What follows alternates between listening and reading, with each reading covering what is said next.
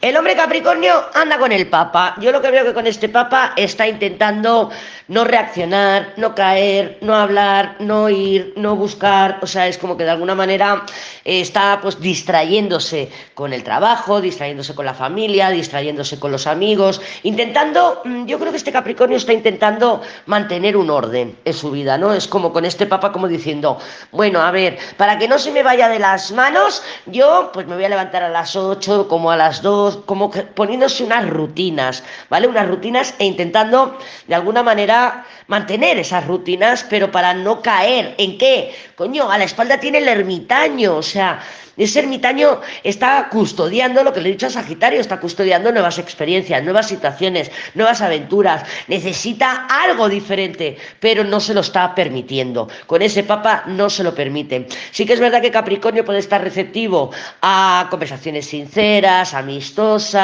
pero no parece que sea nada amoroso. Yo creo que se está controlando, custodiando, guardando, de alguna manera, centrándose en sus rutinas, porque es lo que parece con sus rutinas, o apoyándose sus amistades o apoyándose pues en el trabajo para no mm, caer de alguna manera en tentaciones, ¿vale? Porque fíjate que le salen celos para arriba y tal. Entonces yo creo que si quieres acercarte a este Capricornio tienes que ir como la mejor amiga, como una amiga con buenos, eh, buenos argumentos de, de, amistosos, ¿qué tal? Y ser, ser honesta, claro, con conversaciones sinceras.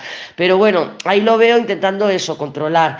Y con el Papa, pues lo dicho, parece, sí, sí, es que lo que parece, parece que se está como centrando en temas eh, que siente que puede tener bajo control. Fíjate que también tiene una justicia ahí. Está, pues eso, mmm, manteniendo bajo control sus, sus impulsos impetuosos, intempestivos.